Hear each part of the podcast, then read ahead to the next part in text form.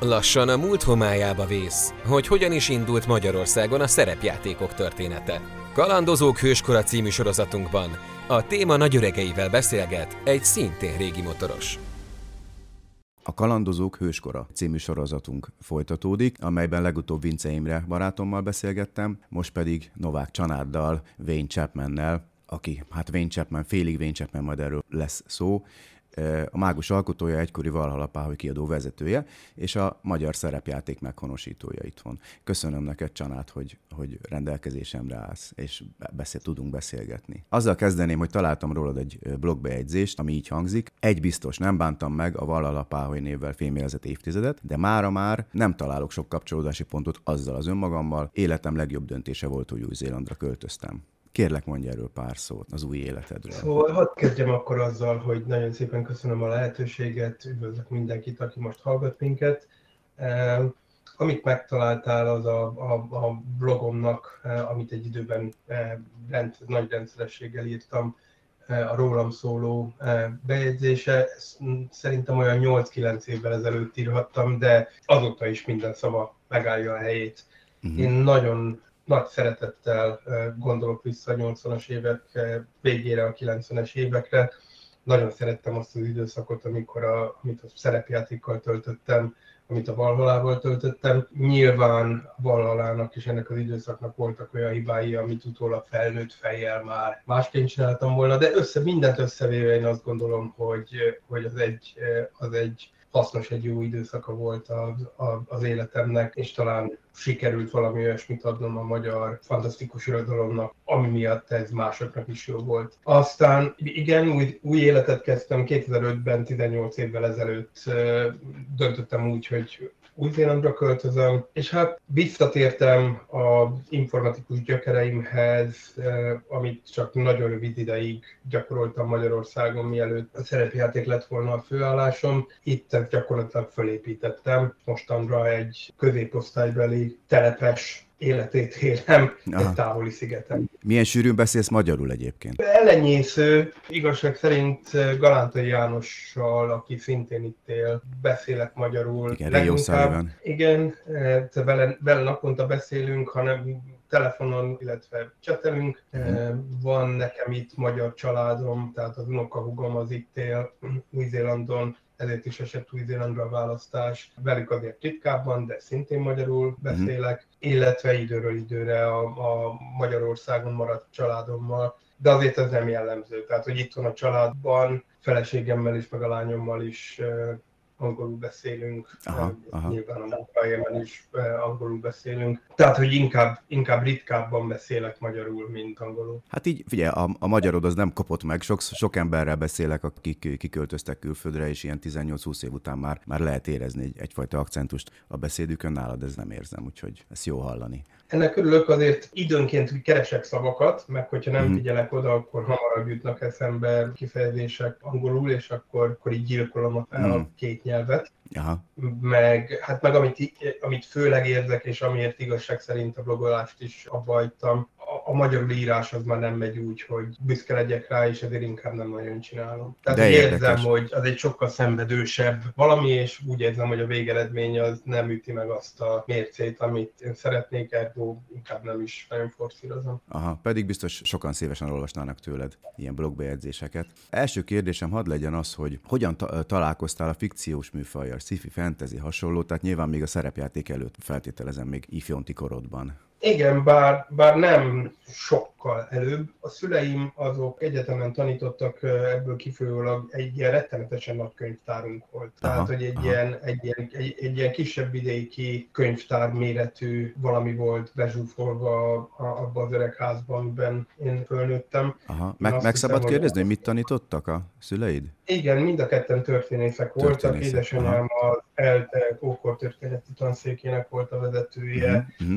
Apám az filozófiát, esztétikát és, és huszadik századi történetet tanított. Uh-huh, uh-huh, uh-huh, értem. Úgyhogy ez egy, ez egy hatalmas, eklektikus könyvtár volt, több mint húszezer kötettel, borzasztó sok. És ott tűntek föl, vagy ott találtam meg anyámnak néhány számára fontos Galaktika, akkor még antológia volt és nem magazin, Galaktika számát, ami, amiben valamiért ami azért vett, mert valamiért számára fontos vagy értékesnek gondolt írások voltak, uh-huh. Borges-től a körkörös romokat, szó, Stanislav Lemet, szóval volt egy csomó ilyen, ilyen klasszikus, amit, amit ők értéknek gondoltak, azok ott voltak, és hát nyilván megkaptam tőlük a Babót, a Gyűrűk urát, úgyhogy ezek...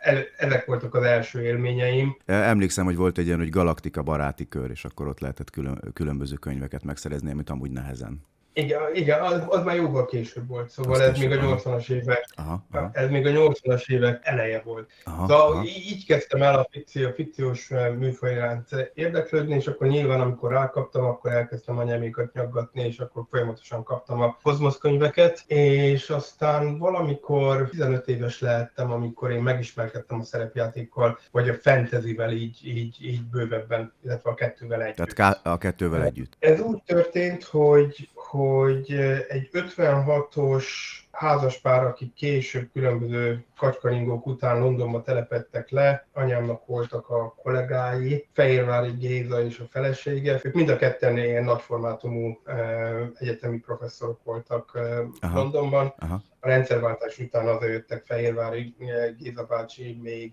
még azt hiszem, hogy valami szaudi nagykövet is volt, mert ő elsősorban a közel-keletre specializálta magát. Uh-huh, uh-huh. A lényeg az, hogy, hogy ők ötvenhatos menekültek voltak, két fiúk volt, Péter és Zoltán, aki az idősebb Fehérvári Péter velem volt egy idős, szinte hónapra. Aha, aha. És aztán, amikor a nyolcvanas évek közepén már úgy gondolták, hogy, hogy enyhült annyira a helyzet, elkezdtek hazalátogatni Magyarországra, rokonsághoz, és egy, egy ilyen látogatás alkalmával a szülők összehoztak minket, és mi viszonylag gyorsan összebarátkoztunk Péterrel. Ő egy nagyon, nagyon eredeti, nagyon okos fiú volt, egy eléggé akcentussal, viccesen beszélte a magyart, hiszen... Igen, ezt akartam kérdezni, hogy nyelvi akadályok nem voltak-e köztetek? Nem volt, akkor nem voltak nyelvi akadályok abból a szempontból, hogy ő beszélt magyarul, mondom, nagyon viccesen.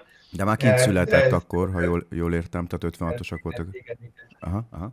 Igen, ő már kint született Angliában. Uh-huh. És ő ismertetett meg nagyon, ugyanúgy, ahogy én, könyvmolyból nagyon szeretett olvasni, magával, ami mindig, amikor jött Magyarországra könyveket, uh-huh. hát nyilván angolul, és aztán amikor számára is kiderült, hogy, hogy én szeretem a, a fantasztikus irodalmat, akkor elkezdett különböző dolgokról mesélni, amiről én nem is hallottam, és hát így kerültek szóba elsősorban fantasy regények, másodszorban uh-huh. a szerepjáték. Uh-huh. És aztán az első, az első évben talán csak még nem járt Szoktunk, talán csak annyi történt, hogy, hogy itt hagyott nekem néhány eh, fantasy regényt angolul, és eh, én nagyon, nagyon el akartam ezeket olvasni, de nem tudtam angolul. Úgy, Mi, milyen hogy, szinten eh, volt ekkor az angol tudásod? Hát a zero. Zero, hát, aha. És ezzel együtt nekiálltál? Aha. Ezzel együtt nekiálltam, anyám javaslatára magamhoz vettem a, a könyvtárunkból a nagy országszótárt, és, és akkor szóról szóra elkezdtem kiszótározni. Minden hát így elég lassú, így, így, így, igen, így elég sokáig tart egy, egy, egy, még egy vékonyka könyvnek is a, az elolvasása. Hát nem beszélve, hogy, hogy, hogy kifejezések azok esetleg adott esetben teljesen mást jelentenek, mint a szó szerinti tükörfordítás. Persze, persze. Úgy annyira, hogy aztán később ez ilyen nagyon vicces módon vissza is köszön az első á dé és dé fordításban, mert hát egy csomó olyan kifejezés volt, amit nem csak, hogy én nem tudtam jól lefordítani, hanem Fehérvári Péter sem tudta, hogy ez magyarul hogy lenne, ja, és akkor értem. két... Aha. tizenöt éves összetudta a fejét, és akkor megpróbáltunk valami közös nevezőre jutni, úgyhogy így lett a, a röntgensugárból halálsugár, meg, meg szóval voltak, voltak ilyen vicces eredményei a dolognak. Igen, erről lehetett hallani, több helyen is már találkoztam ezzel az információval, hogy nagyon kezdetlegesek voltak a, a, az első fordítások. Akkor ez, ez neked köszönhető, ez, ez, a, ez az első hát, á dé és dé fordítás? Nekünk, Péterrel, aha. szóval közösen csináltuk. Aha. Nem csak fordítottuk, hanem nyilván rövidítettük, tehát hogy a, a lényegét akartuk nem szó szerint, hanem összefoglalva leírni, hát ezt gondolod meg egy régi ilyen Erika írógéppel történt, uh-huh. és akkor uh-huh. Uh-huh. E, ezt Péter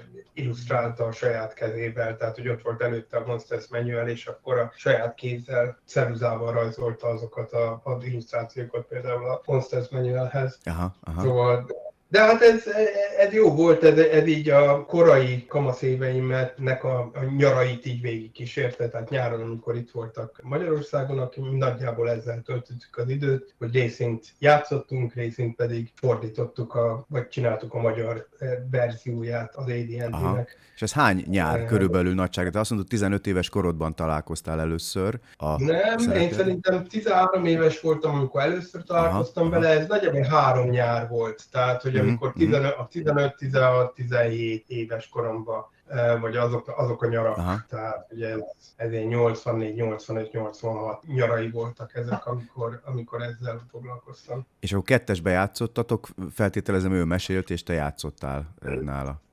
Nem, mert, mert részint vele volt Zoli, az öccse, aki uh-huh. egy nálunk két évvel fiatalabb talán, úgyhogy ő mindig velünk játszott. Időnként az én unokatestvérem is beszállt az első egy-két évben, aztán utána az utolsó pár évben már, amikor jött nekem, addigra már kialakult egy magyar játékos gárdám, mert nyilván azért csináltuk ezeket a fordításokat, hogy aztán én itt nekem ne kelljen egy egész évet várnom arra, hogy játszhassak megint. Uh-huh, uh-huh. Tehát volt egy ilyen, egy ilyen nagyon ős gárda, akivel, akivel folyamatosan játszottunk, és aztán eh, amikor itt volt, akkor hát ebből a gárdából is eh, néhányan részt vettek ezekbe a játékokba. Aha, értem. Illetve voltak neki eh, olyan angol barátai, akik eh, egyszer-egyszer így eljöttek Magyarországra katasztrófa turistáskodni, és akkor, hmm. akkor velük is játszottunk, ami az volt egy nagyon érdekes, hogy addigra az én angolom ebből a fordítósdiból annyira kiverekedte magát, hogy,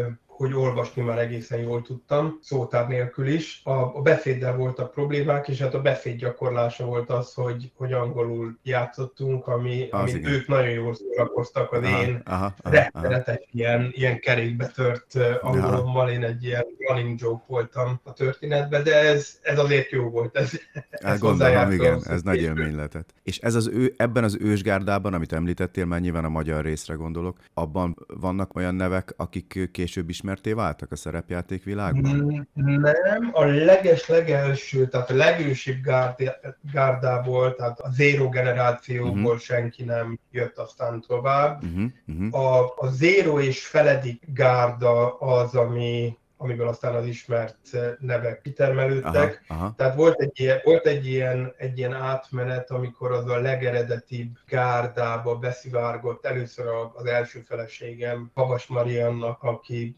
szintén egy, egy fantasztikusan értelmes, kreatív uh-huh. lány volt, és aztán ahhoz már vele kezdtük el a Galaktikán keresztül a Magyar Fantasy Klubot, meg az egész szerepjátéknak az elterjesztését, és ő még ott volt, amikor, amikor ez a legelső első generáció a Nyúllal, uh-huh. meg Jánossal, meg, meg Zsírbölgyi Csabával, meg Májer Júlival, ez elindult. Akkor még mielőtt belecsapnánk abba a részbe, hogy hogyan alakult ki a magyarországi szerepjáték, azt még hadd kérdezzem meg, hogy felszereléseid honnan voltak? Ez a srác hozott neked kockákat, meg könyveket, vagy könyveket fénymásoltad, vagy milyen háttere volt? Hát először, lege, legelőször az úgy volt, hogy, hogy amikor itt volt, azt hiszem, hogy ez nyolc, nyolc, talán nyolcvanöt nyarán, amikor itt uh-huh, volt, uh-huh. akkor volt nála egy teljes szett á dé és dé. Kockakészlet is? És a két kockakészlet is. Uh-huh. Akkor már hozott nekem egy, tehát ez már a második nyár volt, akkor már hozott aha. nekem egy kockakészletet, tehát ugye az volt az én kockakészletem, és én amikor itt volt, akkor fogtuk és lemásol, lefénymásoltuk a nála lévő könyvekből az, azt, ami a legfontosabb volt, ami a Player's Handbook, a Dungeon Master's Guide, uh-huh, uh-huh, és uh-huh. egy vagy két,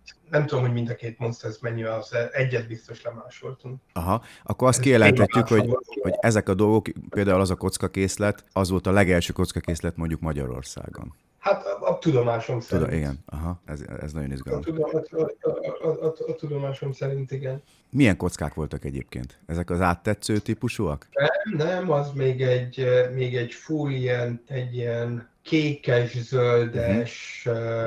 de sötétebb színű ilyen, hát én mostanra azt mondanám, hogy egy ilyen nagyon, nagyon alap kockakészlet volt. Aha, aha. Én, én Meg van még egyébként ez a készlet? Én sajnos egy csomó, ezek közül a dolgok közül egy csomó oda lett különböző költözködések során. Ah, sőt, azt tartunk kizártnak, hogy, hogy maga az eredeti kocka készlet, az nem is a költözködések során, hanem itt az evangelizáció során, aha, amikor különböző csoportoknak tartottunk bemutatót, lehet, hogy egyszer olyankor veszett el. Aha, hát egyébként a kockák azok annak idején nagyon, nagyon nagy értékek voltak Magyarországon. Emlékszem, nekem is euh, volt egy Valhalla Páholy boltom, Egerben, nem tudom erre mennyire emlékszel, és oda nem tudtam, nem tudtam annyi kockát vinni. Pesten is nehéz volt szerezni, de, de akármennyit vittem le, két nap alatt elfogyott, tehát az, az nagy érték volt. Hát te nézd, az igazán ősi időkben, tehát mielőtt még a, a, a Valhalla beindult volna, az nem volt nagyon egy opció egyikünknek sem, hogy csak kiogódjunk Bécsbe és, és bevásároljunk. Aha. Aha. Tehát ugye az ősi időkben úgy születtek új kockakészletek, hogy volt a társaságban, az, az, az első generációban egy srác, aki megcsinálta papírból a kockákat, azt a és aztán azt kiöntöttük műgyantából. Aha, Tehát, hogy aha. ő megtalálta, hogy melyik az a műgyanta, amit kereskedelmi forgalomban lehetett kapni, nyilván ilyen barkás felhasználásra, tehát mm. én azt hiszem, hogy az főleg ilyen, ilyen ragasztónak volt használva, de azt ő kidolgozta azt, hogyha ezt valamilyen összetételben összekeveri, és belefecskendezzük a, ebbe a papír aha. burokba, A, akkor ez egy tökéletes végeredményt ad. Az igen, ez, ez nem semmi lelkesedés volt akkor részletekről. Úgyhogy nagyon sokáig ilyen, ilyen saját magunk által gyártott kockakészletekkel játszottunk. Nagyon izgalmas. Ez volt a magyar generáció. Legutóbb ugye Vincze Imre barátunkkal beszélgettem, és ővele próbáltuk felderíteni azt, hogy, hogy hogyan is volt ez az egész történet. Ő ugye odáig emlékszik vissza, hogy a Halmai Levente, a másik barátunk talált egy reklámot talán részedről, ha, ha minden igaz, kézzel írott papír, valahol a tanárképző főiskola magyar történelem szakán volt kitéve, és ők ugye úgy mentek le hozzád tanulni ezt a szerepjáték technikát. Erre te hogy emlékszel vissza, illetve ezt megelőzően is már oktattál másokat, vagy ez volt az első ilyen? Ez volt az első ilyen, de hadd nyúljak vissza, mm-hmm. hogy, hogy kicsit jobban értsék a hallgatók, mm-hmm. hogy mm-hmm. miért pont tanárképző főiskola, vagy honnan jött ez az ötlet. Aha. Az történt, hogy egy idő után nekem a, a mániámmá vált, hogy édendi kell, hogy legyen magyarul, tehát hogy ne abból a, az általam és Fehérvári Péter által készített ilyen kis füzetecskékből kell mm-hmm. játszani, hanem hogy meglegyenek a könyvek magyarul. És miután ezekkel a szülőkkel voltak kapcsolatok különböző könyvkiadókhoz, ugye anyám a tanításon kívül szerkesztett, fordított, úgy úgyhogy én elkezdtem anyámat nyaggatni, hogy, hogy hát ez egy zseniális dolog lenne, akkor addigra aha. megjelent a Gyűrűk Ura, talán volt már a Galaktikában is az a fantasy részemben, a Conanok megjelentek. Tehát én azt gondoltam, hogy itt már megérett a helyzet arra, hogy ez megjelenjen magyarul. Aha. És akkor anyám valamiért ő úgy gondolt, talán azért, mert hogy Gyűrűk Ura akkor a Gondolatnál jelent meg, és ismert a Gondolat főszerkesztőjét, úgyhogy megszervezett egy próbajátékot nekünk a Gondolat főszerkesztőjével. Aha. Akinek most nem jut be a neve, de azt hiszem, hogy az első kiadásban még, a mágus első kiadásában még néven neveztem őt. A lényeg az, hogy, hogy lezavartunk egy egyórás játékot, hogy értse, lássa, hogy, hogy miről van szó. És milyen hatással e, volt rá? Elég nyitott volt, elég érdeklődő volt, tetszett neki a dolog. Vagy bocsánat, hát és mennyi idős volt ez, a, ez az úriember? Vagy hölgy, nem tudom, úriember. Úriember volt, de, hát aha. ilyen negyven-ötven kötött lehetett. Aha, aha, aha. És sikerült őt is megfogni, ti húsz évesen. Ha nem is megfogni, de, de nyitott volt, de aztán az volt a Fehér Gyuri. Igen, Fehér György volt annak, aha, bocsánat. Aha. Azt mondta a, a végén, hogy ez, ez barom érdekes, de hogy szerinte ez Magyarországon ennek egyelőre nem lenne, piaca. Hogy nincs piaca, aha. mert hogy ez, ez egy, nem egy hagyományos játék, ez túl intelligens hmm.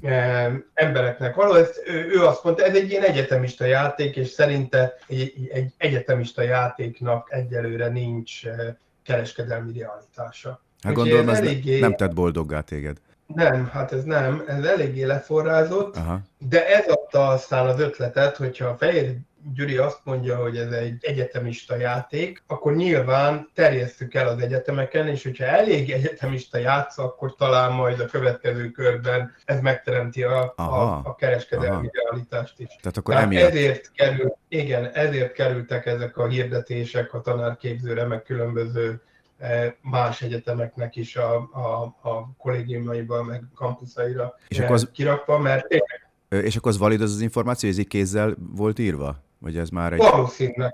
Én szerintem nem én írtam, én inkább azt gondolom, hogy vagy a Max írhatta, vagy, vagy a feleségem. Tehát valaki, akinek szebb kézírása volt. Aha, értem. És azt lehet tudni, hogy hány helyre tettétek ki? Mert Imre az kettőre emlékezett, ugye ez a tanárképző, meg a műegyetem. E, igen. Tehát pontosan nem tudom uh-huh. visszaidézni ezt már. Talán a jogi karra is kitettük, Aha. mert Májer Júlia, aki, aki itt az első generációhoz tartozik, uh-huh. ő oda járt. Én azt hiszem, hogy, hogy nagyon-nagyon sok helyre azért nem tehettük ki, nem tudom, tényleg nem tudom felidézni, hányra tettük ki, mert hát nyilván a, a saját erőforrásaink azok korlátosak voltak, tehát Értem. hogy Aha. ha lett volna egyszerre a harminc helyről érdeklődés, akkor, akkor nem tudtuk volna a harminc helyet kiszolgálni. Aha. És ez hol indult be ez a képzés helyileg? De ez, ez, ez úgy történt, hogy aztán a, miután volt ez a, ez a leforrázás, a következő körben a Galaktikában olvastam én a Galaktika baráti kör mm-hmm. megalakulásáról. Aha. És mit az Isten, édesanyám ismerte Kuczka Györgyöt is, valami számomra azóta is megmagyarázhatatlan szakmai kapcsolat uh-huh. folytán. És amikor láttam, hogy, hogy, hogy megalakult a Galaktika baráti kör, akkor anyám elvitt a Kuczka Péterhez. Én azzal álltam elő, hogy, hogy a baráti körön belül legyen egy fantasy tagozat is. És Aha. akkor Kuczka Péter erre nem volt különösebben bevő, de talán anyám miatt el se akart nagyon utasítani, úgyhogy lepattintott a Galaktika akkori szerkesztőjéhez, Trethon Judithoz. Judit egy hatalmas, nagyszívű tündéri nő volt, aki, aki azonnal fölkarolt minket, uh-huh. és akkor az ő segítségével a Móra kiadónak az egyik ilyen konferencia termében tartottuk az első ilyen alakuló gyűlését a magyar, akkor úgy hívtuk, hogy Magyar Fantasy Egyesület, vagy, vagy talán először Kard és Mágia Klub, és aztán később abból lett a Magyar Fantasy Egyesület. De valami, valami ilyesmi volt. Ez volt az első ilyen nagyszabású rendezvény, és na, az első generáció az erről a, a rendezvényről származik. Nagyjából százan jöttek össze mindenféle helyekről. Azt a mindenit, száz ember, mert Imre ilyen tíz emberről beszélt, azt lehet, hogy az, az tíz nem. ember az, aki végig ő, is csinálta ezt a képzést? De az még nem képzés volt, az még csak egy ilyen ismertető, bemutató, aha, prezentáció. Aha, aha. És aztán ott, amikor, az egy nagy főpróba is volt nekünk, tehát mm-hmm. úgy akkor, akkor derült ki számunkra, hogy ez nem csak a, a, az én lokális őrültségem, hanem mm-hmm. hogy ez tényleg az emberek ezt, ezt szeretik, érdekli őket. Aha. És akkor ott összejött ez az első generáció, és aztán onnan, onnantól kezdve már velük párhuzamosan kezdtük el szervezni, tehát a következő lépcső volt ez, hogy kiraktuk a hirdetéseket, hogy akkor, aha, aha. akkor szerepjáték tanfolyamot, kalandmesterképző tanfolyamot tartunk. És egy-egy ilyen képzésen ott valóban az Imrének igazabban ilyen tíz-tizenkét ember gyűlt össze. Uh-huh, és akkor ők végig csinálták ezt a képzést, és elkezdtek mesélni. Igen. Vagy ahogy Imre fogalmazott, apostoli tevékenységet folytattak, és hirdették igen, az igét. Igen. Igen, igen, igen, igen, igen. Így aha, aha. E, és ekkor még azzal a kockakészlettel játszottál egyébként, amiről említ, amit említettél, vagy, vagy kezdtetek már beszerezni Pécsből? Nem, még be, nem, akkor még nem. Uh-huh. nem. Ez, ez nyolcvanhét nyolcvannyolc tájékán volt, és meg kell, hogy mondjam, hogy akkoriban én, hogy, hogy olyan szegény voltam, mint a templom egere.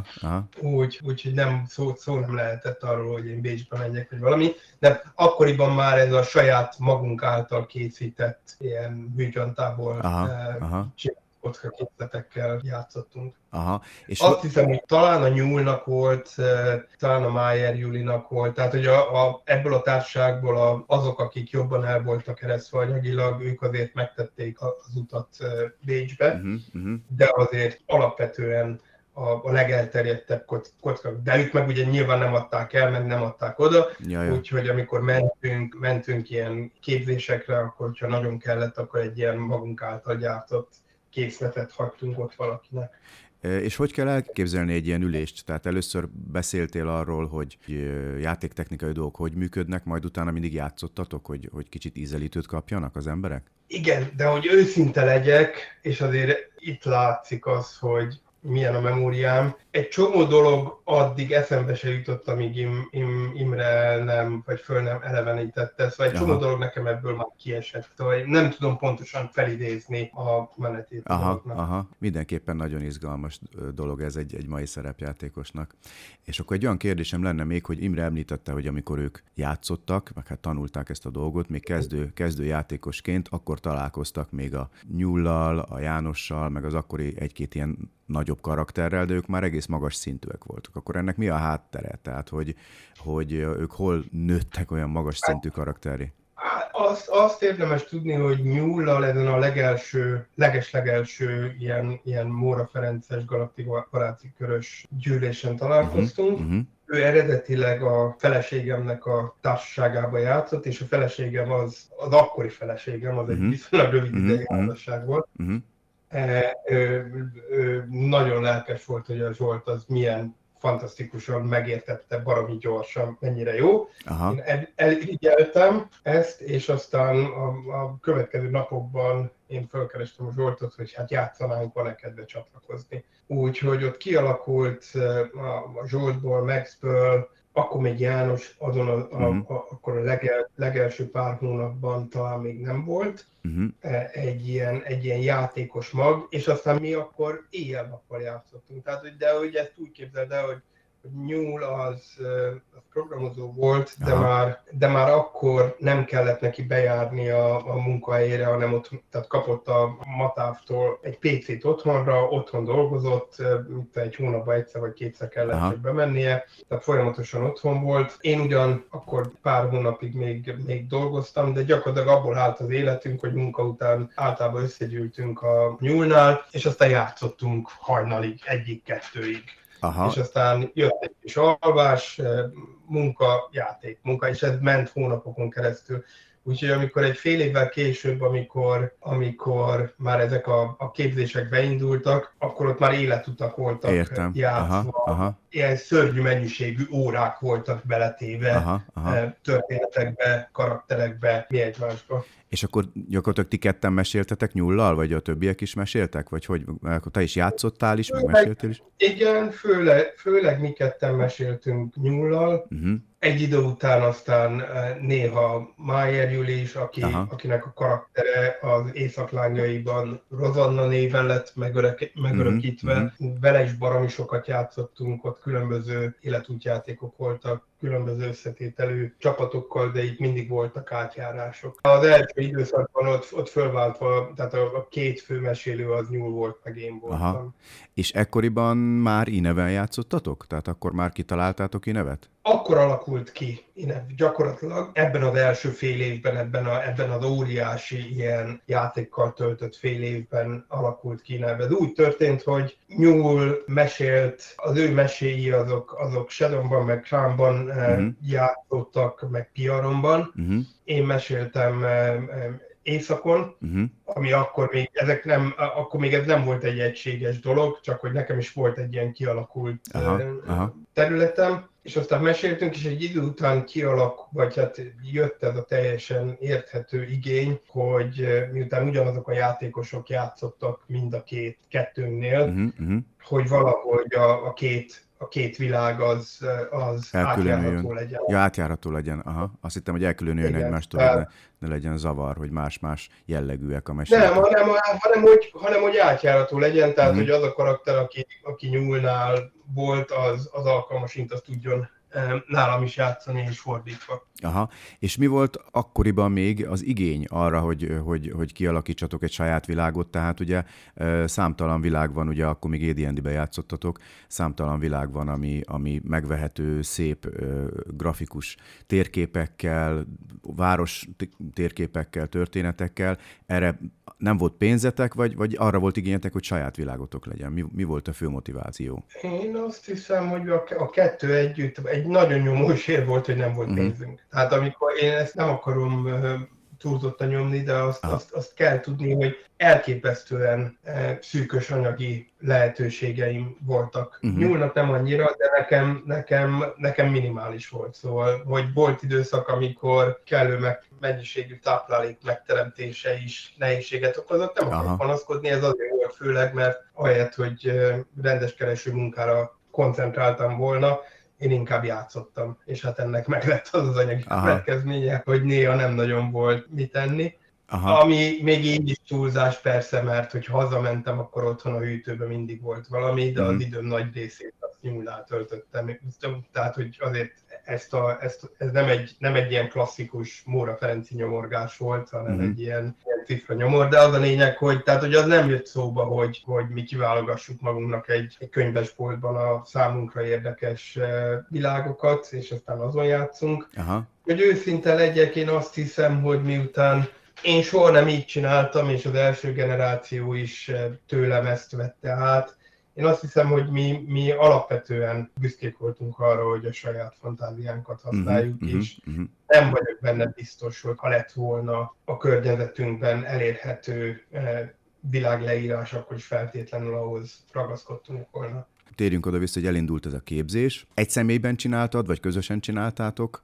Ezt közösen csináltuk, tehát ezek párhuzamosan, párhuzamosan futottak, többen, többen tartottunk. És több helyen is volt a képzés, vagy csak egy, egy ilyen csoport? Én azt hiszem, hogy legalább három helyen folyt. Aha, aha, aha. Tehát, hogy volt a műegyetem, ott talán nem tartott nagyon sokáig, volt még egy a, az é el té-nek a bölcsész karában, uh-huh. ott, ahol anyám is tanított, ott is volt egy pár.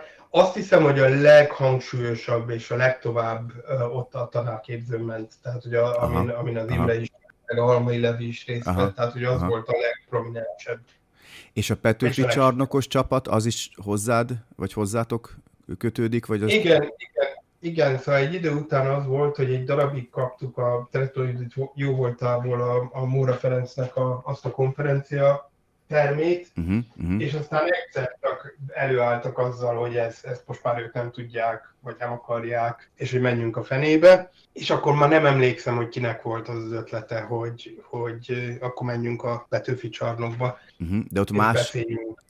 Más csapat volt ott a Petőfi csarnokban, mert Im- Imre említett egy ilyet, hogy neki volt, van egy olyan, van egy olyan emléke, ami lehet, hogy már megkapott, és lehet, hogy téves, de ő úgy emlékszik, hogy, hogy a Petőfi csarnokban inkább ez a hack and slash típusú játék ment, nem annyira szerepjáték jellegű. Igen, a Petőfi csarnok az, az nagyon felhígult.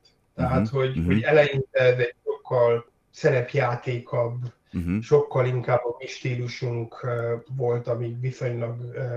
kevesen tartottuk ezt kézben. A, a Petőfi csarnok, az, a, amikor bementünk a Petőfi csarnokba, és ott megkaptuk a lehetőséget, az ugye egy baromi nagy hely volt, ott elkezdtük hirdetni, piszok sokan aha. jöttek oda, aha. és nagyon gyorsan olyan sok ember volt, akiknek a nagy részét én nem is ismertem, néha még látásból sem, aha. csak jöttek, és ott már voltak olyan csapatok, akik, akik úgy játszottak, hogy, hogy fogalmam nem volt, hogy, hogy ők kitől, tehát hogy, hogy, hogy milyen leágazáson keresztül melyik mesélő tanított egy másik mesélőt, aki aztán aha, valahogy oda került. Elkapott, szóval az már elkapott a tudás. Igen. Aha. Az vicces volt, hogy ott, ott, ott mondom, teljesen ismeretlen eh, neknek a kezébe ott láttam a, a Fehérvári Péterrel csinál. A saját a, fordításodat. A, a, igen, igen, fénymásolva. Szóval egész fogalmam nincs, hogy, hogy az eredeti az mikor került lefénymásolva, kinél, és aztán ez elterjedt, mint a tűz. Akkor lehet, lehetséges, hogy ez a, ez a fordítás, ez az első fordítás, amit ti, amit ti csináltatok, az került Debrecenbe is annak idején, ahol a, ugye a Kornya Zsolték, nem, Nemes Istvánék nem, kezdtek? A Kornya Zsolték azok, azok a budapesti történettől teljesen függetlenül aha. jutottak el a, a szerepjátékhoz. Uh-huh. Ők az, az á dé és dé alapkönyvekből nekik semmi nem volt meg. Aha. A Zsoltnak volt egy olyan könyve, ami arról szólt, hogy hogyan kell jól dé és dét játszani. De hogy az aha. nem maga a szabálykönyvek voltak, értem. Hanem valaki írt, írt a szerep, és akkor ők aha. ebből ebből próbálták visszafejteni az ott leírtakból, hogy mit lehettek a szabályok. Úgyhogy ennek, ennek ilyen nagyon furcsa eredményei lettek. Bizonyos helyeken teljesen jól elkapták, de a, a harcrendszer az, az, az teljesen más, aha, aha. másként rekonstruálták.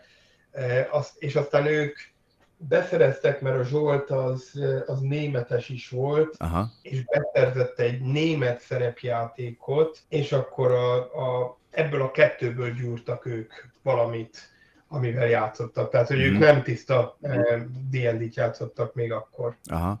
Tehát akkor eljutottunk odáig, hogy így úgy amúgy kezdett így Magyarországon kialakulni a dé end dé, egyre nagyobb népszerűségnek örvendett, de ti mégis azt mondtátok, hogy szeretnétek egy saját rendszert. Ennek mi a háttere? Tehát hogy alakult ki a mágus a dé end déből? Igen, hát ne, úgy, hogy nem. Tehát nem szerettünk volna saját rendszert. Aha. Ez nagyon sokáig a dé end dének a magyar kiadása volt az egyetlen cél. Uh-huh. És aztán tehát egy darabig ugye az volt, hogy teremtsük meg az ismertséget ahhoz, hogy ez, ez kereskedelmileg egy értelmezhető uh-huh. vállalkozás legyen. Még akkor szó nem volt eleinte arról, hogy ez saját kiadóval, meg mit tudom én, aha, aha. hanem tényleg arról volt szó, hogy, hogy terjesszük el, és amikor majd lesz elég ember, aki ezt szereti és játsza, akkor majd lesz olyan kiadó, amelyik ezt fölvállalja. Nyilván én abban reménykedtem, hogy ebben a kiadóban én valamilyen munka, szigorúan munkavállalóként aha. valamilyen szerepet kapok majd, és, és akkor szerkesztéssel, fordítással, stb. Tudok uh-huh. foglalkozni, ez lett volna a végső cél. De akárkinél, akárhányszor ezt én fölvetettem, mindig el lettem, el lettem zavarva. Akkor egy idő után azt a döntést hoztuk ott, ott a baráti társaságban, hogy akkor próbáljuk meg mi magunk valahogy megszerezni a jogokat és kiadni. Akkor én már dolgoztam különböző mm-hmm. kiadóknak ilyen külsős szerkesztőként, meg, meg ilyen kiadói lótifutiként, tehát tartottam különböző nyomdai kapcsolatokat, mm-hmm. meg, meg, meg megismertem a kiadásnak a gyakorlatát, és ráébredtem, hogy azért ez nem egy olyan ördöngőség, hogy ezt mi magunk ne tudnánk megcsinálni. Aha. És akkor a Májer Júli segítségével elkezdtünk levelezni té es er-ral. Uh-huh, uh-huh. Mielőtt, bocsánat, mielőtt ez megtörtént volna, volt Hágában, azt hiszem nyolcvankilencben Hágában tartották meg a Science Fiction világkongresszus, aha, a sci-fi workshop. És ilyen elképesztő szervezéssel, kölcsönkéregetésekkel, stb. Hmm. sikerült ötünknek egy, egy, egy baráti ladába bezsúfolódva aha. keresztül vágni Európán, hogy eljussunk a hágai kongresszusra, és, és ott meg is találtuk a té es er-nek a, a standját, és hát azért gondold meg, hogy ennek ilyen lelkes tizennyolc-tizenkilenc éves fiatalok voltak, aha, aha. úgyhogy úgyhogy beállított egy csapat lepukkant kelet-európai tizenéves a té es er-nek a standjához, hogy akkor be, tárgyaljunk Aha. a, a á dé és dé-nek a kiadási jogairól. És hát ott nyilván aranyosak voltak, nem zavartak el a fenébe, kedvesen mondták, hogy hát ez, ez, ez nem a megfelelő hely, Aha. de adtak egy, egy, egy nevet, hogy akkor kinek, ha komolyan gondoljuk, akkor kinek írjunk. És akkor írtunk, Júlia, aki jogra járt, és jól beszélt, megírt angolul, uh-huh. ő írt egy levelet, hogy én azt hiszem, hogy az volt, hogy én megírtam magyarul a levelet, a Júli meg lefordította, Aha. elküldtük a té es er-nek, ez gondolom meg, hogy akkor nem volt internet. Ja, tényleg, ez le se esett. Tehát ez még papír alapon. Aha. Persze. És akkor azt elküldtük, és akkor hosszú hónapok várakozása, és aztán jött egy egyelutasítás, hogy eléggé rövidre fogott három vagy négy soros el, elutasítás, hogy hát erre ők egyelőre nem gondolkodnak abba, hogy a dé és dé az magyarul, vagy illetve bármilyen más nyelven meg, megjelenjen. Uh-huh. És akkor ez volt az a lökés? Az még a... ez sem. Még, még ez sem, és aztán az életem úgy hozta, hogy elindult a Valhalla, az, az is egy véletlenek sorozata volt, akkor több különböző kiadóknak, akkor már Andrással, Gáspár Andrással dolgoztunk, ugye volt egy rövid időszak, amikor a Mórában voltam szerkesztő az induló Atlantis magazinnál, Aha. akkor András volt a, a, a Galaktikának a szerkesztője, András és Kuczka Péter összekülönböztek, Kuczka Péter elküldte Andrást, én loyalitásból ezért ott hagytam az Atlantiszt, uh-huh, uh-huh. úgyhogy így kerültünk ki onnan, és akkor különböző ez a, a rendszerváltáskor kiadók nőttek, föl a, nőttek ki a földből, mint a bomba. Aha. Hát, hogy mindenki, aki volt egy pár százezer forintja, az könyvkiadót akart csinálni, és akkor mi ezek között, a, az új kiadók között lézengtünk, és ennek majdnem mindig ugyanaz volt a végeredménye, hogy elvállaltunk, vagy megkaptunk valami munkát, elvégeztük, és aztán nem fizették ki. Aha.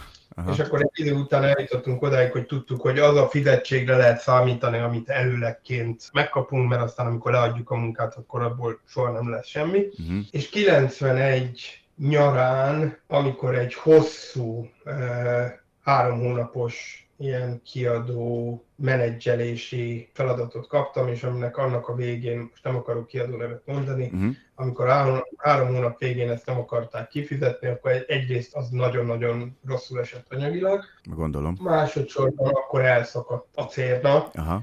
És azt mondtam, hogy hát ezt én, ehhez nem kell egy külső kiadó, hogy, hogy ne fizessen igen, ki. Igen. Ezt én magamnak is meg tudom csinálni, addigra már megismertem a, gyakorlatilag az egész kiadói folyamatot, és volt is egy tervem, hogy miket kéne kiadni. Gyűrűkúra. Igen, igen, eh, emlékszem.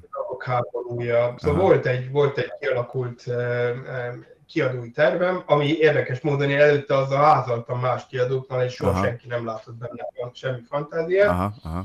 És amikor ez a, a kilencvenegy nyara ilyen, ilyen teljes csalódással ért véget, akkor merő véletlenségből összetalálkoztam még egy, egy Dicső Balázs nevű sráccal, aki még ebben a legelső ilyen nyolcvanöt nyolcvanhatos, tehát ebben uh-huh. a nulladik generációs csapatba tartozott, uh-huh, eh, akivel aztán később úgy, úgy nem tartottuk nagyon a kapcsolatot, és neki panaszkodtam arról, hogy ez milyen szar, és inkább nekem kéne csinálni, és azt mondta, hogy neki az apja az vállalkozó, és hogy akkor csináljunk közösen könyvkiadót, ők aha. biztosítják a, a, az anyagiakat, én meg, a, én meg hozom a tudást. Tehát, hogy ő ilyen csendes társ volt végül is a Valhallában? Hát eredetileg, eredetileg arról volt szó, hogy a, a Valhalla nem csak könyvkiadással fog foglalkozni, hanem hárman csináltuk volna, és uh-huh. akkor három ága lett volna. Én a könyvkiadást vittem volna, uh-huh. egy másik fiú, akinek már nevére sem emlékszek azóta, marketinggal, meg reklámmal uh-huh. foglalkozott volna, és maga Balázs az pedig e, ilyen ékszertervezéssel, és aha, hogy ő ebben látta a, a fantáziát. Szóval ez egy ilyen vegyes felvágott lett volna, az egészből csak a könyvkiadásból lett valami. Nem emlékszem, hogy a, a, a bé té megalakításához meg a... megegyeztünk, hogy mindenki ötezer forinttal fog beszállni, hát nekem az az ötezer forintom se volt, úgyhogy azt is úgy kellett kölcsönkérni. És akkor így, így, így született a, a, a Valhalla. Én akkor kalapoztam előtte Andrásnál is, meg, a, meg, meg Nyúlnál is, meg mm-hmm. szóval mindenkinek mondtam, hogy srácok, ezt csináljuk meg, senki nem itt benne, senki mm-hmm. nem akart ebbe em, anyagilag beszállni, vagy, vagy kockáztatni. Uh-huh. Tehát így ezért lett aztán ez a, a Dicső Balázsékkal egy, egy ilyen közös, közös vállalkozás. És ilyenkor, a, ekkoriban még a cél az, az regények kiadása volt, vagy már akkor is regények, játszottál a szerepjáték kiadásának gondoltával? Igen, szóval akkor, akkor regények plusz egy nem titkolt cél volt, hogy néhány éven belül a á dé és dé-nek is a magyar kiadása. És akkor hát onnan, a többi már onnantól kezdve történelem, ugye megjelent a Gyűrűkúra, nagyon sikeres volt, aztán megjelent a Birodalom örökösei, ami, ami, ami kereskedelmileg bombasiker lett, úgyhogy hirtelen mindenki körülöttem megértette, hogy miért kéne, aha, aha. miért kéne ezt nekünk csinálni. Akkor belet, beletelt egy időbe, amíg, amíg az eredeti bé té-ből én kiléptem, és akkor akkor aztán később meglett, meglett a Valhalla már külön ká ef té-ként, ká ef té-ként az, az eredeti, nem az eredeti felállásban. Uh-huh. Ekkor ki volt benne? Az eredeti Valhalla, a Valhalla ká ef té-ben akkor András, én, az én apám, András apja, aha, aha. meg András, így voltunk négyen aha, tulajdonosok. Aha, és akkor aha. az András apja viszonylag gyorsan szüksége volt pénzre, és akkor eladta nekünk a, a saját részét. részét aha. Aztán az apám egy idő után átruházta rám a, a, a, a, az ő részét. Szóval a végén viszonylag gyorsan ez kettőnek a tulajdona volt, Gáspár Andrásé meg az enyém. Uh-huh. És ekkoriban már akkor elkezdtetek agyalni azon, hogy ha nem tudjátok kiadni az á dé és dé-t, akkor csináltok egy saját rendszert. Még ekkor sem. Ekkor még az volt, hogy addigra már Inev az egy, az egy nagyon sokszínű, nagyon kidolgozott élővilág volt. Uh-huh, Tehát uh-huh. ekkor a Valarnak az első évében még az volt a igazság szerint az álom, hogy á dé és dé magyarul, és ehhez egy á dé és dé világkiegészítőként Aha. Inev. Értem. De akkor már megvoltak a mágusnak a, az alapvetései, nyúl mozaik mágiája, akkor igen, már igen. egy ilyen um, csirályban léteztek, és akkor már gondolkodtunk azon, hogy ezt hogy fogjuk majd tudni az á dé és dé-hez hozzáigazítani. Uh-huh, uh-huh. És aztán a Valhalla ugye piszok gyorsan az egyik legsikeresebb ilyen fantasztikus kiadó lett, és akkor ezzel a, a nagy mellénnyel még egyszer írtunk a, a, a té es er-nak hivatalos levelet, bemutattuk a céget, megmutattuk, hogy mi mindent adtunk ki, már magyarul, Csillagok háborúját, stb. William Gibson-t, egy, egy, egy csomó mindent, úgy gondoltuk, okay. hogy ez egy nagyon jó kutyabőr ahhoz, hogy komolyan vegyenek, és hogy akkor, akkor szeretnénk tárgyalni az á dé és dé magyarországi kiadási jogairól. Uh-huh. És erre is elutasító és, választ kaptatok. És nem sokkal bővebben, mint a, mint a négy évvel az előttire, vagy három évvel az előttire. Aha.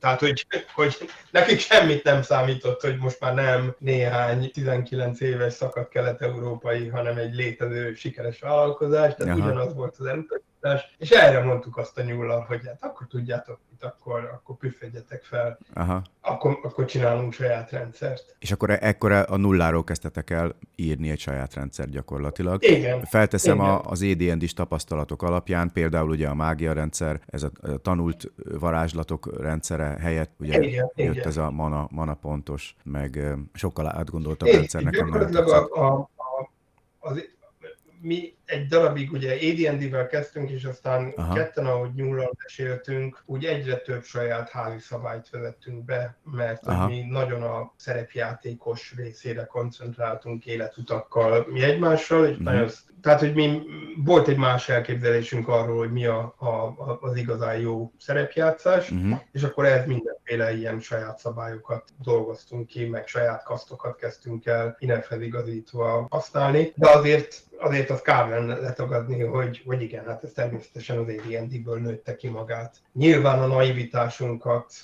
mutatja az, hogy, hogy azt gondoltuk, hogy egy ilyen játékrendszernek a megcsinálását azt ketten néhány hónap alatt majd, majd összehozzuk. Aha. Miért ne lehetne, ugye? És, és hát aztán ez egy piszok nagy melóvá alakult, ami messze túlmutatott kettőnkön, tehát amikor Aha. aztán az első szabálykönyvbe kezdtük el írni, akkor, akkor egy csomó mást is bevontuk már, hogy, hogy segítsenek. És beosztottátok egymás között, hogy ki mit csinál, hogy mondjuk, mit tudom, a nyúl kitalálja a mágiarendszert, te meg mondjuk igen, a harcrendszert? Igen, vagy... igen, Aha. igen, Aha. igen, ez nagyjából így volt, tehát azt, azt már lehetett tudni, hogy melyikünknek mi a, a, a máni Mániája, tehát hogy mit tudom én, a, a pszi az az én mániám volt, a mozaik mágia az, az, az nyúl mániája volt.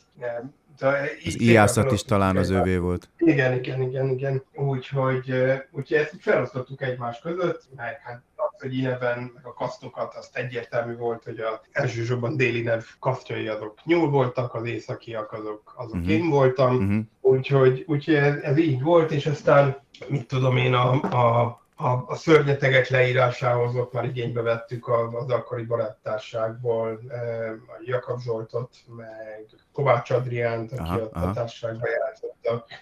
Ott egyszerűen átbeszéltük, hogy milyen szörnyetegeket akarunk, együtt a, a dolgait, tehát a, a statisztikáját azt, azt összeállítottuk, és de a szöveget magát, azt, azt már ők írták aha. azért, hogy jöjjön a terételem.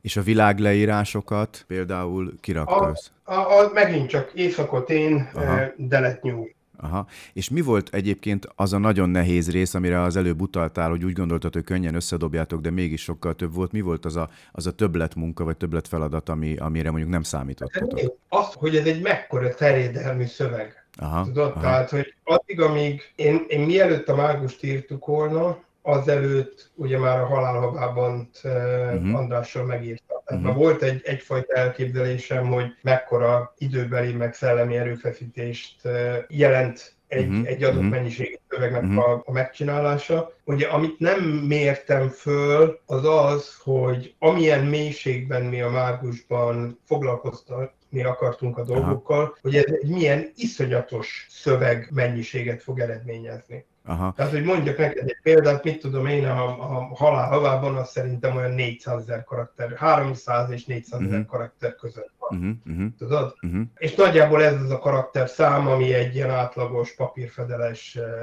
regény, tehát ami se nem uh-huh. feltűnően vékony, nem feltűnően vastag. Aha. Tehát ezzel ez, ez számolni. Ehhez képest a mágus ennek a tízszerese. Azt tehát, hogy három és fél millió karakter. Aha. Tudod, szóval ez, ez egy borzasztó szövegtömeg, aminek a, aminek a megtervezése, megszer, tehát egyáltalán szerkezetbe foglalása, és aztán pusztán a, a megfogalmazása és legépelése az egy, az egy sokkal nagyobb munka, és akkor hát értelemszerűen most így felnőtt fejjel azt mondom, hogy a, a munkának legalább az egyharmadát azt nem végeztük el, mert hogyha aha, azt mondom, hogy egyharmada az a, az a tervezés, uh-huh. egyharmada a, a, a, az implementáció, tehát uh-huh. a meg, megírás, kellett volna, hogy legyen egyharmadnyi tesztelés. Tesztelés, aha.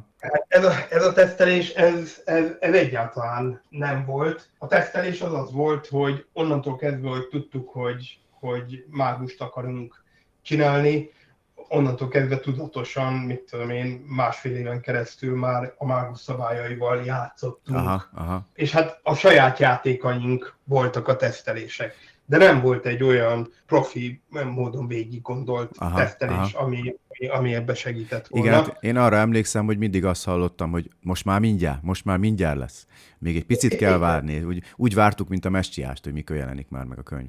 Igen. Ami először hát tán úgy a, volt, hogy két kötetes lesz, ha jól emlékszem, az volt igen, az eredeti terv. Igen, eredetileg két viszonylag vég, vékony kötet nem lett tervezve, és aztán ahogy, ahogy haladtunk vele, úgy jöttünk rá, hogy ezt nem így, nem így kell csinálni. Mm. Úgyhogy volt egy ilyen rettenetes utolsó, utolsó egy hónapos hajsza, amikor az én bérelt negyven négyzetméteres lakásomban folyamatosan a nap húsz órájában voltunk összezsúfolva, hatvannyolcan a különböző ilyen, ilyen sarkokba mások és mások dolgoztak. Uh-huh. Az egyik sarokban már, már Csemdor tördelte a, a, az anyagot, másik sarokban Zölle Imre szkennelte a megszálltal frissen hozott rajzokat, aha, miközben András még szerkesztette a tőlünk jövő nyers szöveget, és két a konyhában, meg a, meg a, meg a hálószobában, meg, meg még írtuk a további fejezeteket. Azt a mindent, ez tényleg óriási munka lehetett le a kalappal. És úgy, ö, úgy. Említettük a, a beszélgetés elején, vagy említettem a beszélgetés elején, hogy, hogy ugye félig vagy Vince Chapman, ugye, mert hogy a másik fele az Gás, Dada Gáspár András. Ez igen, hogy alakult szerint ki ez, a, ez, a, ez az í, ti írói párosatok, illetve, illetve mi volt a, a, a módszeretek, az írói módszeretek? Szeretném, hogyha most itt lehetne velem, és ezt együtt tudnánk elmondani. Igen, sajnos már nincs köztünk. E, igen. Nézd, ez úgy történt, hogy, hogy ahogy én itt bukdácsoltam az életben, és próbáltam a, a helyemet találni, uh-huh. a, ahogy mondtam, különböző kiadók között, ez így nem nagyon sikerül, uh-huh, sikerült. Uh-huh. És aztán egyszer csak a semmiből, én azt hiszem, hogy ez nyolcvankilencben volt, egyszer csak a semmiből kaptam egy telefonhívást. Aha. Illetve ar- ar- ar- arra értem haza, hogy, hogy apám fogadott, hogy keresett valaki, itt van egy telefonszám. És akkor fölhívtam, egy bemutatkozott, hogy Gáspár András, sose hallottam róla, hogy hát a Móra Ferenc könyvkiadó az Kuczka Péter akar indítani egy, egy Atlantis nevű fantasy magazint, és hogy ő most jelenleg a Galaktikának a szerkesztője, és hogy hát ő lett ezzel megbízva, hogy, hogy csinálja az Atlantiszt is. A pici szépséghibája a dolognak, hogy ő, ő nem ismeri a fantasyt, no, nem olvasott fantasyt, fogalma aha, nincs róla, úgyhogy, úgyhogy bajban van, ő megkérdezte a Trethon Juditot, hogy kit ajánl neki, és a Trethon Judit ajánlt engem, aha, hogy hogy velem beszéljen, mert hogy én vagyok ennek a szakértője. Ami nyilván nagyon hízelgett nekem annak idején, és aztán kiderült egy rövid telefonbeszélgetés során, hogy viszonylag közel lakunk egymáshoz, úgyhogy a következő nap találkoztunk és elkezdtünk beszélgetni, itt kialakult egy együttműködés. Nagyon rövid idő alatt ebből a, a, az Atlantisos szakmai kapcsolatból egy, egy mély barátság alakult ki. Uh-huh, uh-huh. Ugye akkor megtudtam, hogy ő akkor fejezte be nem régen, a, vagy akkor jelent meg nem régen az első regénye, a Kiács Farkas, ezt elolvastam, baromira tetszett. Aha. Én mondta, hogy akkor Trethon Judit már nem a Móránál volt, hanem a Zrin nyomda kiadójánál csinált egy fantasy sorozatot. Ez volt az első igazi ilyen fantasy sorozat. Uh-huh. Griff könyvek címen, és ott fölkérte Andrást, hogy írjon oda. András oda írta meg az Ezüstfélhold Blues-t, annak már a, a készülésében, e, meg befejezésében ilyen, nem is tettes társként, de ilyen kibicként ott voltam, tehát aha, amikor elkészült egy fejezettel, akkor azt mindig elolvastam. Valamire szerettem, de mondta, hogy neki, neki ennyi a mondani, mondani valója a, a fantasyről, tehát hogy neki nincs különösebb kapcsolódási pontja aha, a fantasyről. És... hát azért sokat, az kiderült, hogy ő például kifejezetten nem szerette a Gyűrűk urát, ez egy, ez egy ilyen számomra nagyon ambivalens érzés volt. És mi, mivel, magyarázta, létezett, hogy... mivel magyarázta ezt, miért nem szerette? Hogy ne, hogy ne, hogy, hogy őt ezt nem köti le. Neki aha, ez dagályos, neki ez nem elég éles, uh-huh, nem, uh-huh. elég, nem elég akciódús, stb. Értem, aha. És aztán ahogy ez a, ahogy ez a barátság mélyült, és, és dolgoztunk az Atlanti, Atlantis magazinnal, Trethon Judit megkereste Andrást, hogy mi lenne, hogyha miután az Ezüstfélhold Blues-t leadná, hogyha elkezdene megint egy, egy, egy könyvön dolgozni. És akkor András mondta, hogy de neki se ötlete nincs, se semmilyen nincs, neki nincs ez kedve, meg, meg különben is várjuk meg, hogy mi lesz az Ezüstfélhold Blues-nak a fogadtatása. A folytatása. Ja, folytatása. Aha. É, a fogadtatása, bocsánat. Aha, fogadtatása. És, és egy ilyen beszélgetésnél én olyan félig viccesen felvetettem, hogy figyelj, András, csináljuk ezt ketten. Nekem ötletem van, sztorim van, te tudsz írni. Nekem mindig voltak írói ambícióim, írtam is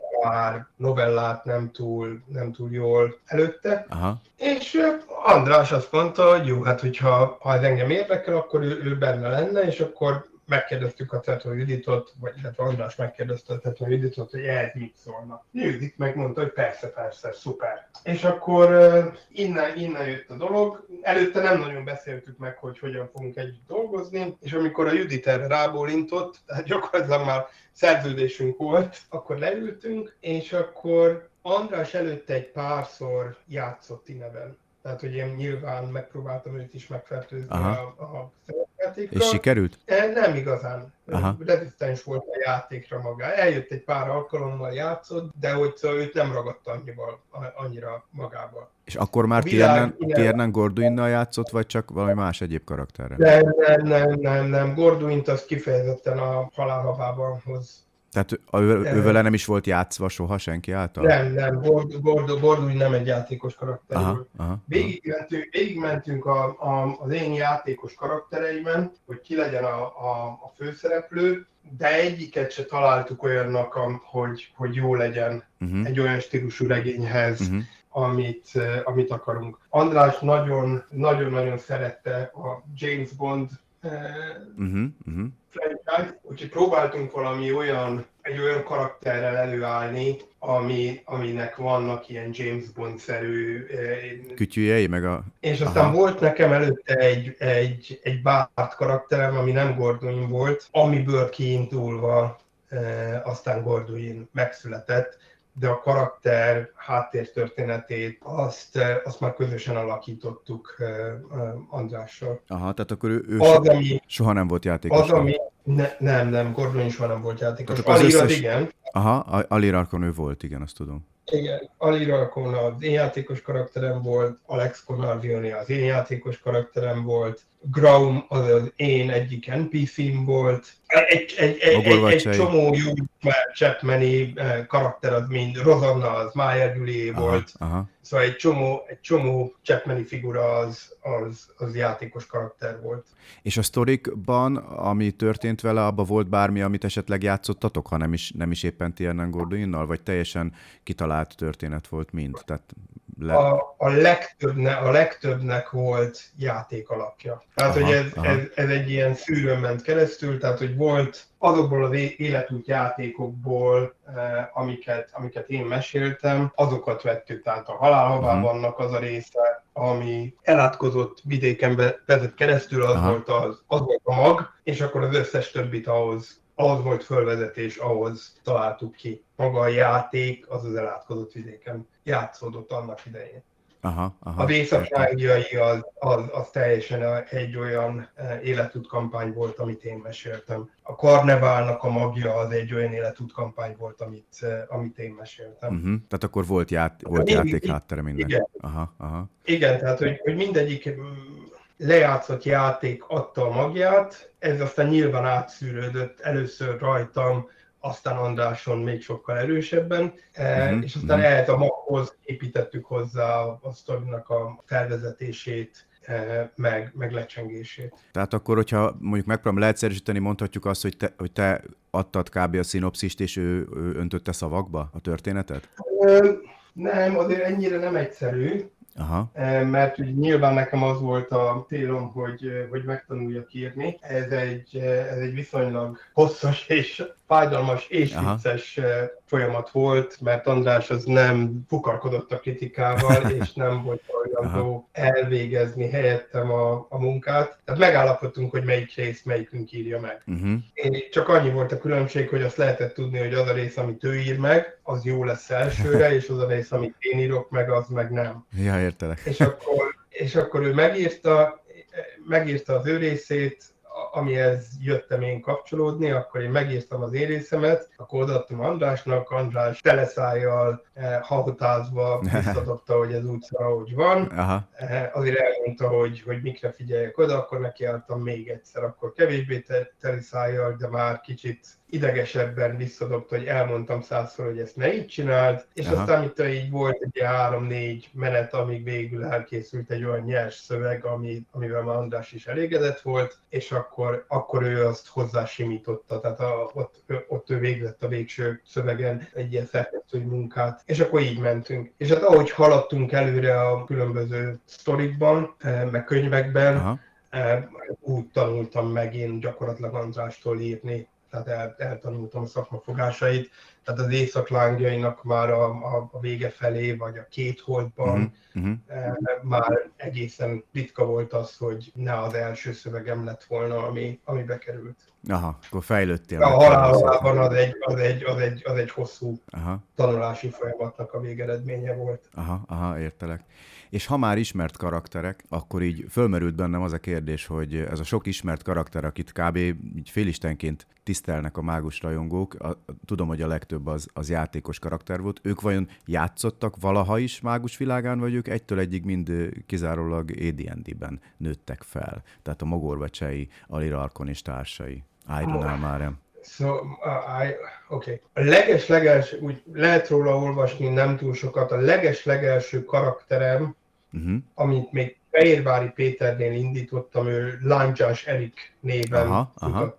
Igen, igen. És ő még, ő még Fehérvári Péternél játszott. Tehát ő még teljesen á dé és dé volt. Akkor ő, ő az egyik nagy öreg. Igen, Mogorva Csej, ő még, ő még nyúlnál kezdte a kalandozást, és még az már innen világa volt déli neven, de még á dé és dé szabályokkal. És aha, aztán ahogy aha. haladunk előre az időben, úgy innen marad, és aztán lassan az á dé és dé szabályokat fölváltják a az á dé és dé plusz házi szabályok, uh-huh.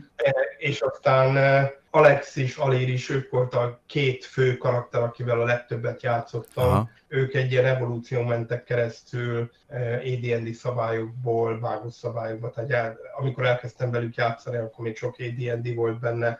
Amikor befejeztem velük a játékot, akkor az már teljesen mágus szabályok szerint éltek. Aha.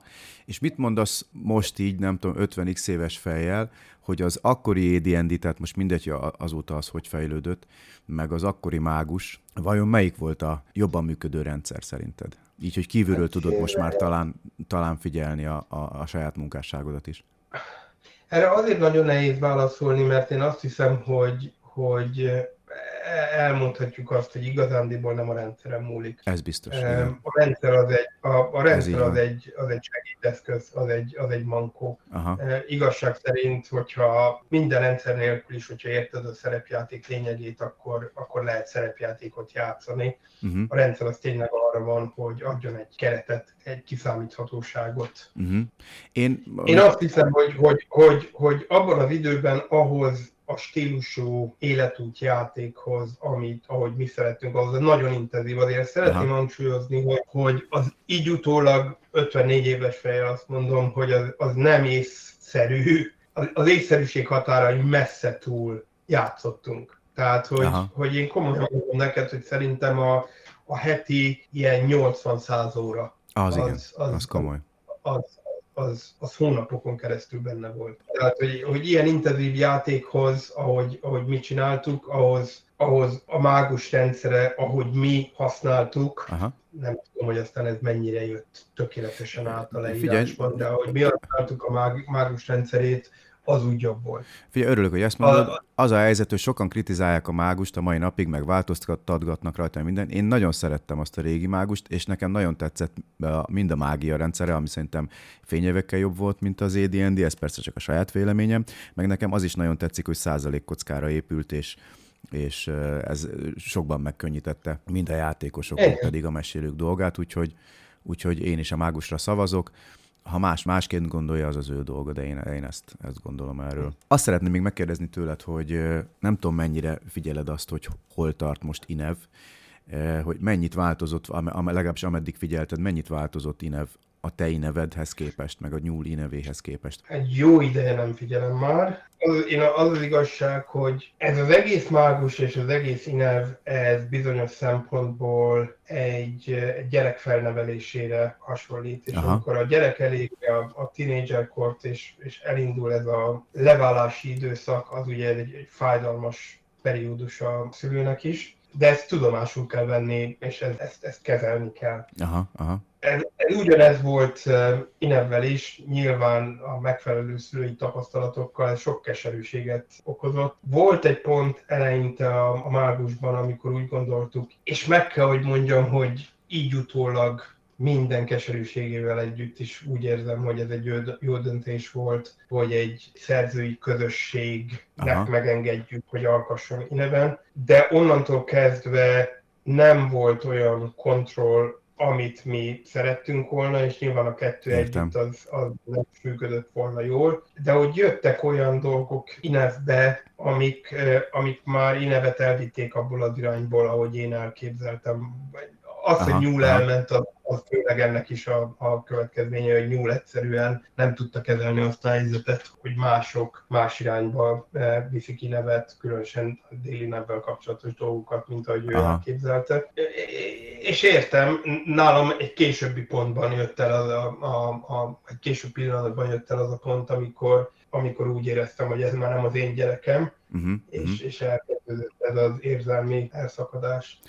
Van egyébként bármilyen kapcsolatod, vagy volt azóta bármilyen kapcsolatod Nyúllal az elmúlt igen, években? Igen, szóval tavaly e, nagyon sokáig nem volt, aha. és aztán tavaly, amikor Magyarországon jártam e, egy nagyon rövid időre, akkor sikerült e, összejönnünk, és csodálatos volt, hogy e, milyenek a barátságok, húsz év kihagyás után is majd, hogy nem ott tudtuk folytatni, ahol, ahol a kilencvenes évek közepén eh, abba hagytuk. De jó, ezt nagyon örömmel hallom.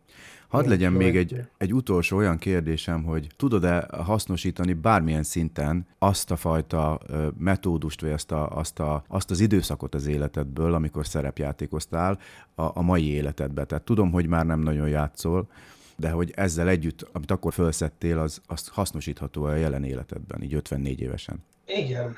Szóval én azt hiszem, hogy a szerepjáték alapvetően formálta készségeimet. Uh-huh. Kezdve attól, hogy nem okoz nekem gondot az, hogy kiálljak kétszáz ember elé, és, és prezentációt vagy előadást tartsak. Olyan szinten én azt hiszem, hogy a szerepjáték olyan szinten fejleszti az empátiát, mint semmi más. Aha.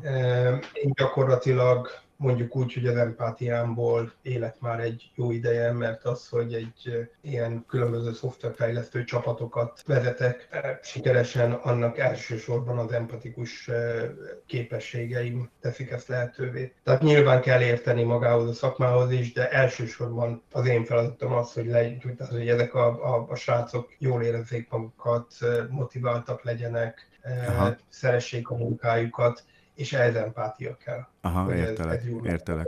Én, én, én azt gondolom, hogy ez, ez a szerepjátékból jön. A probléma megoldó készséget és a szerepjáték fejlesztette ki azt, hogy mindig keress egy kreatív utat arra, hogy egy felmerülő problémát valahogy megoldj. Én azt hiszem, hogy ezek mind-mind átszövik uh, az életemet. Aha, aha, aha. És hogy ugye mellett ugyan már messze nem játszom annyit, de a, a lányommal nem olyan régen elkezdtünk á dé és dét játszani. Jaj, de jó. És még a régi, a, a, a Second Edition-t? Nem, nem, egyszerűen besétáltam itt egy szerepjáték és az új verzió.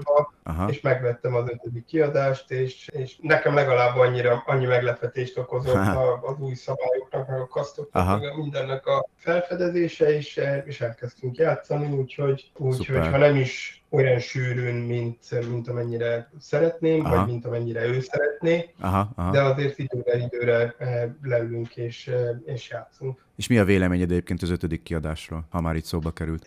Te nézd, én azt hiszem, hogy elveszítette számomra azt a hímporát, ami eredetileg volt. Aha. Én egy kicsit ilyen túl mérnökiesítettnek, túl tervezetnek érzem, túlírtnak helyenként, aha, aha.